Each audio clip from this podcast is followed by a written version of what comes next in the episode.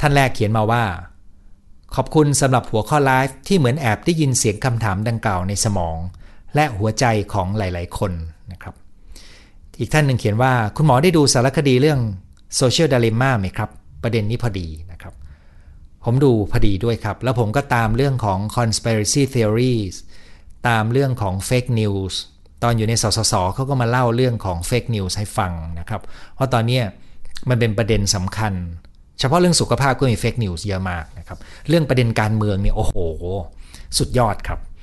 นั้นตรงนี้ก็ใช่ครับมันน่ากลัวมาก ท่านถัดมาครับบอกว่า จากการรับฟังคนที่บอกว่ามีข้อมูลมากกว่า เมื่อให้เขาได้พูดได้เล่า แล้วถามกลับว่าทำไมจึงคิดว่าเป็นเรื่องจริง และถามกลับไปเรื่อยๆ ก็จะสะดุดความคิดตัวเอง แล้วยอมรับว่าตนเองอคติ มีความไม่ชอบ เลยพร้อมจะเชื่อทุกข้อมูลที่สนับสนุนความไม่ชอบ เพราะตรงใจ แม้เมื่อคิดได้ก็ยังไม่ยอมรับอยู่ดี ทุกวันนี้เลือกฟังไม่ตัดสิน และกลับมาถามเรื่อยๆ ก็พบจุดที่ทำให้เชื่อ คือความคิดของตัวเองได้ค่ะนะครับ ก็ขอบคุณที่แชร์นะครับ หมายความว่าอคติในใจเราก็จะมีผลต่อการที่เราจะเชื่อไม่เชื่อนะครับ แล้วก็เอาไปพูดต่อด้วย ดังนั้นถ้าเจ้าตัวรู้ตัวก็ควรจะทำยังไงครับ เขาก็อาจจะเอาไปอ้างพูดต่อนะครับ ผมอยู่ในวงไลน์วงหนึ่งนะครับ ที่จะประกอบไปด้วยคนหลากหลายมุมมอง แล้วผมรู้เลยว่าใครอยู่ในฝากไหนนะครับ ฝากไหนก็คือในฝากที่กำลังเป็นกรณีพิพาทกันอยู่ด้วยเนี่ยนะครับก็จะสังเกตเห็นครับว่า ใครอยู่ในฝากไหนก็จะเอาแต่ข้อมูลในฝากตัวเองมานำเสนอนะครับ แล้วผมก็ไม่แน่ใจว่าเขาได้อ่านข้อมูลของฝากที่คิดไม่เหมือนเขาสักแค่ไหนในวงนั้นนะครับ แต่ผมก็นั่งดูครับ เพราะว่ามันเป็นวงไลน์ที่มีเนื้อหาคุณภาพ ที่ทำให้ผมรู้ว่าแต่ละฝากคิดยังไงกันอยู่เนี่ยนะครับ ท่านถัดมาครับบอกว่า ผมคิดว่าเพราะเรื่องจริงมันไม่มันไม่เร้าอารมณ์ และใครๆก็รู้ แต่พอเรื่องโกหกมันจะรู้กันในวงแคบ ระหว่างคนเริ่มโกหก กับคนแชร์ต่อๆไป ธรรมชาติคนเราชอบเป็นจุดเด่น ชอบรู้มากกว่าคนอื่น ผิดหรือถูกไม่รู้ แต่หากพูดต่อๆกันจนเป็นกระแสได้ เท็จก็จะกลายเป็นจริง ในวงเล็บ ในหมู่คนเท็จด้วยกัน และหากขยายวงได้กว้างมาก จริงก็จะกลายเป็นเท็จ เพราะปริมาณคนพูดจริงน้อยนะครับอ่านี่มียกตัวอย่างนี่นะครับ เหมือนพระพูดธรรมในหมู่โจรว่าปล้นไม่ดีตกนรก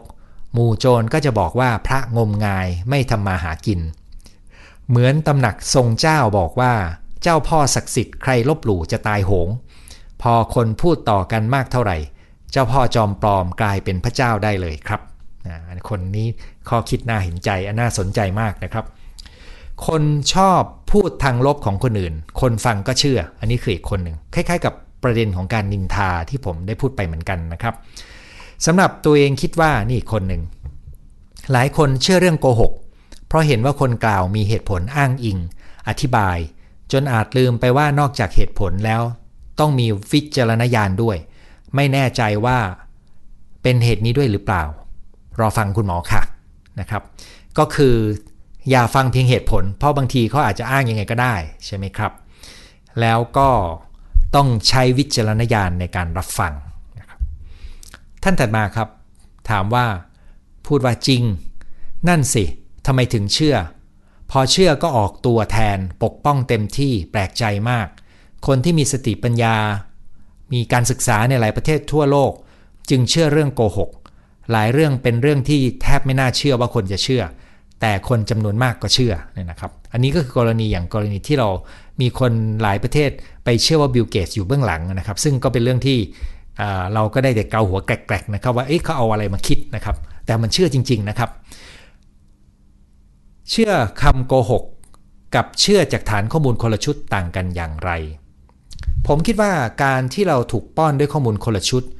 มันก็ทำให้เราเห็นคนละด้านของความเป็นจริง แต่คำโกหกมักจะหมายถึงการมีเจตนาแอบแฝง ซึ่งเรื่องนี้อาจจะแฝงมาเนียนๆจนเราไม่รู้ครับ และเราจึงกลายเป็น คนช่วยขยายความเชื่อนั้น พูดต่อมาก็คือ และเราจะรู้ได้อย่างไรว่านั่นคือคำโกหก ถ้าเขาบอกว่าเขามีข้อมูลต่างจากเราตัวนี้แหละครับเป็นเรื่องที่พิสูจน์ยาก แต่ว่าปัญหาก็คือคนไม่ได้คิดจะพิสูจน์ครับ ปัญหาคือคนเชื่อ เพราะเอาง่ายเขาว่าเนี่ยนะครับ แล้วก็เพราะเอาความรู้สึกเขาว่า แถมมีหักหลักฐานมามาขัดแย้งแล้วเขายังไม่เอาหลักฐานนั้นก็ยังมี แก้ไขได้อย่างไร เหตุเหล่านี้ทำให้รุนแรงเลวร้ายได้มากน้อยเพียงใดคะในรายงานใน Social Dilemma นะครับ ได้พูดคนที่อยู่ในวงการโซเชียลมีเดียตั้งแต่ต้นแล้วออกมา ลาออกมามาทำเรื่องของจริยธรรมของโลกโซเชียลมีเดียเนี่ย คนหนึ่งได้พูดว่าเขาเชื่อว่าในอเมริกาเองเนี่ย ถ้าดำเนินอย่างนี้ต่อไป จะเกิดสงครามกลางเมืองขึ้นได้นะครับ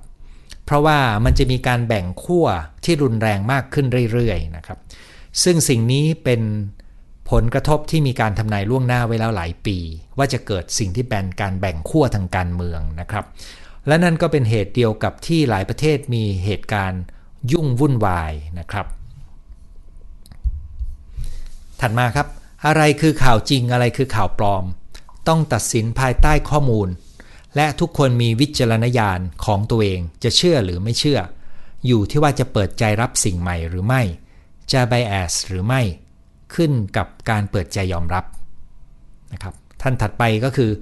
หลายคนแยกไม่ออกระหว่างเรื่องจริงกับเรื่องโกหกค่ะ และไม่หาความจริงก็เชื่อตามคำบอกต่อๆกัน ท่านสุดท้ายที่ส่งมาล่วงหน้านะครับ เพราะที่เหลือส่งมาหลายคนคือคำทักทายคำคำขอบคุณ ท่านนี้ก็คือพูดว่า ผมนึกถึงคำที่คุณหมอสอนผมว่า เรายังไม่ต้องรีบเชื่อทุกอย่าง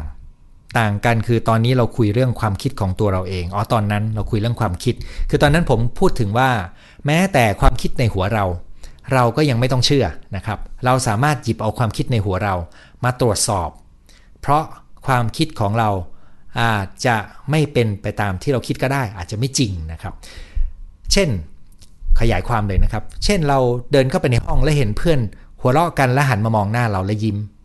เราคิดว่า เอ๊ะ นี่เขากำลังนินทาเราหรือเปล่า ถ้าเราเชื่อความคิดนี้ปุ๊บ แล้วคิดว่ามันเป็นจริง เราก็จะโกรธเขา แต่จริงๆก็อาจจะกำลังหัวเราะกันเรื่องอื่น และหันมาเจอเราเขาเลยยิ้มให้ก็ได้นะครับ เราจึงต้องตรวจสอบความคิดของเรา ไม่ต้องพูดถึงว่าถ้าเป็นข้อมูลที่เรารับ เราก็ต้องมีการตรวจสอบนะครับ อีกหลักข้อหนึ่งของการตรวจสอบที่มีคำแนะนำจากผู้เชี่ยวชาญในเรื่องนี้ ก็คือทุกครั้งที่คุณอ่านข้อมูลอะไรก็ตาม ถ้าคุณรู้สึกว่ามันเป็นข้อมูลที่ดี หรือสำคัญหรือมีผลกระทบทางข้อคิดเห็นของคุณเนี่ยคุณอาจจะตรวจสอบข้อมูลให้กว้างขึ้นด้วยการค้นข้อมูลมาเพิ่มเติมดูนะครับท่านนี้ก็เขียนต่อครับว่า หลายครั้งความคิดเราไม่ตรงไม่ใช่ความจริง มันมีกลไกอะไรที่ซ้อนทับ กันกับเรื่องโกหกหรือเปล่า กลไกก็คือสิ่งที่ผมได้พูดไปแล้วนะครับ อันนี้ก็คือเนื้อหาและคำตอบที่เตรียมมา ตอนนี้ผมก็จะมาคุยทักทายกับท่านที่ส่งข้อความคุยสดมานะครับ ขอบคุณที่เข้ามาทักทายแล้วก็แจ้ง การรับชมมานะครับ จากที่ต่างๆ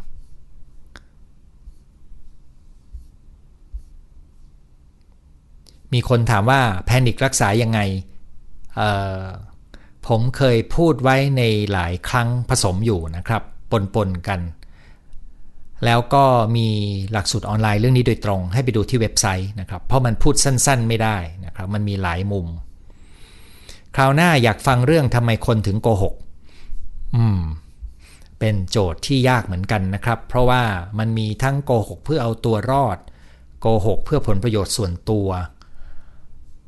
โกหกเพื่อความสะใจสนุกมีหลากหลายเหมือนกันนะครับ ช่วยกันแพร่ข่าวเท็จ เพราะเราแชร์ไม่ตรวจสอบและคัดกรองข้อมูล โดยเฉพาะไลน์จากผู้สูงอายุนะครับช้อปปิ้งออนไลน์เลยครับอ๋อหมายถึงในนั้นจะมีข่าวลวงอยู่เหมือนกันใช่ไหมครับ สวัสดีครับ แก้ไขยังไงเมื่อเขาเชื่อเรื่องโกหก เขาบอกว่าเขาได้ข้อมูลมาครบ ซึ่งขอข้อมูล ข้อมูลนั้นก็โกหก ต่อกันมาอีกที โดยไม่วิเคราะห์ความจริง และเป็นไปได้ตัวผมเองจะไม่เชื่ออะไรทั้งนั้น ก่อนจะผ่านการวิเคราะห์และเชื่อไว้เพียงแค่ 50%ตัวนี้แหละในโลกของยุคปัจจุบัน เราจะเจอโจทย์ข้อนี้มากขึ้นเรื่อยๆ นะครับ แล้วผมยังคิดว่าความสามารถในการดูข้อมูลแล้ววิเคราะห์แยกแยะจะเป็นทักษะที่สำคัญมาก และควรจะมีการสอนตั้งแต่เป็นเด็กขึ้นมาเลยนะครับ ผู้ใหญ่เองการทำงานก็จำเป็นที่จะต้องรู้เรื่องนี้ด้วยนะครับ คุณหมอครับช่วยยืนยันให้ผมหน่อยว่าความทุกข์นั้นดี ถ้าเรียนรู้มัน แล้วถ้าไม่เรียนรู้มัน มันจะส่งผลยังไงครับ ผมมักจะคิดว่าคนที่เขาบอกว่าความทุกข์ดีเขาพยายามปลอบใจ คือความทุกข์ไม่มีใครชอบครับ แล้วเราก็ชอบหนีมัน แต่ความทุกข์ที่เป็นความจริงของชีวิต จะทำให้เราค้นหาคำตอบที่เข้าถึงสัจธรรมได้ เพียงแต่ความทุกข์ที่เราสร้างเป็นส่วนเกิน เช่นการคิดกังวลล่วงหน้าโดยไม่จำเป็น ความทุกข์เหล่านั้นควรจะมีวิธีที่จะลดให้น้อยลงได้นะครับพูดง่ายๆ ทุกบางเรื่องเราเรียนรู้ที่จะอยู่กับมันให้เป็น แต่ทุกบางเรื่องที่เป็นส่วนเกินเราเรียนรู้ที่จะตัดมันออกให้เป็นนะครับ สมาชิกท่านตัดไปใช้คำว่าใช้สูตรจีปุริช่วยตั้งสติก่อนแชร์ได้ไหมคะกราบงามๆสงสัยคนที่ชอบโกหก ซึ่งหน้าทั้งที่รู้ตัวว่าโกหก จะจัดการกับคนแบบนี้อย่างไร ถ้าเดินหนีห่างไม่ได้ ต้องจัดการตัวเองอย่างไร ผมไม่ตอบนะครับ รู้สึกมันตอบยากเหมือนกันนะครับ เพราะมันมีตัวแปรเยอะ โดนเคยโดนเกลียดโดยฟังฝ่ายเดียว คนเล่าทะเลาะกับเรา เอาข้อมูลไปเล่าต่อ แต่เล่าไม่หมด คนก็เชื่อโดยไม่รู้จักเราดีพอ เราเลยเป็นเหยื่อ ซึ่งตรงนี้เป็นเรื่องที่เกิดขึ้นได้ดังนั้นเวลาที่คุณฟังใครมาเล่าให้ฟังเกี่ยวกับเรื่องไม่ดีของคนอื่น แม้คุณจะไม่ชอบเขาก็อย่าเพิ่งเชื่อนะครับ เพราะว่าคุณแมนโน้มจะเสี่ยงที่จะเชื่อ เพราะคุณไม่ชอบเขาอยู่นะครับ พิสูจน์ว่าถูกไม่ได้ ก็พิสูจน์ว่าไม่น่าจะถูก เพราะอะไร พิสูจน์ว่าถูกไม่ได้ ก็พิสูจน์ว่าไม่น่าจะถูก อ๋อ ครับ ถือว่าผมรับทราบข้อมูลที่คุณแชร์มานะครับ เห็นด้วยในประเด็นการไปคอมเมนต์จะเป็นการช่วยส่งต่อข้อมูล แต่ในอีกมุมมองถ้าข้อมูลนั้นเป็นเท็จ เราก็ควรจะคอมเมนต์เตือนผู้อื่นครับ ถ้ามีคนมาคอมเมนต์ว่าเป็นเท็จมากๆ ก็จะได้ช่วยให้คนไม่แชร์ต่อครับ เราเป็นทั้งผู้ใช้สื่อและสร้างสื่อ เราสามารถทำให้สื่อสังคมออนไลน์ ดีได้ครับนะครับผมอ่านให้แล้วนะครับ บางทีคำพูดลบๆ มักจะโดนใจให้คนไปขยายได้แบบสะใจครับ ใช่เลยครับ สมัยนี้คนใช้คำว่าวิจารณญาณในความหมายของตัวเอง และวิจารณญาณของแต่ละคนก็แตกต่างกันนะครับ เอาละครับ นั่นก็คือเนื้อหาทั้งหมดที่วันนี้มีการทักทายมานะครับ วันนี้ การคุยกันของเราสั้นเป็นพิเศษนะครับ สัปดาห์หน้าพบกันใหม่ในเวลาสองทุ่มนะครับสำหรับวันนี้ สวัสดีทุกท่านครับ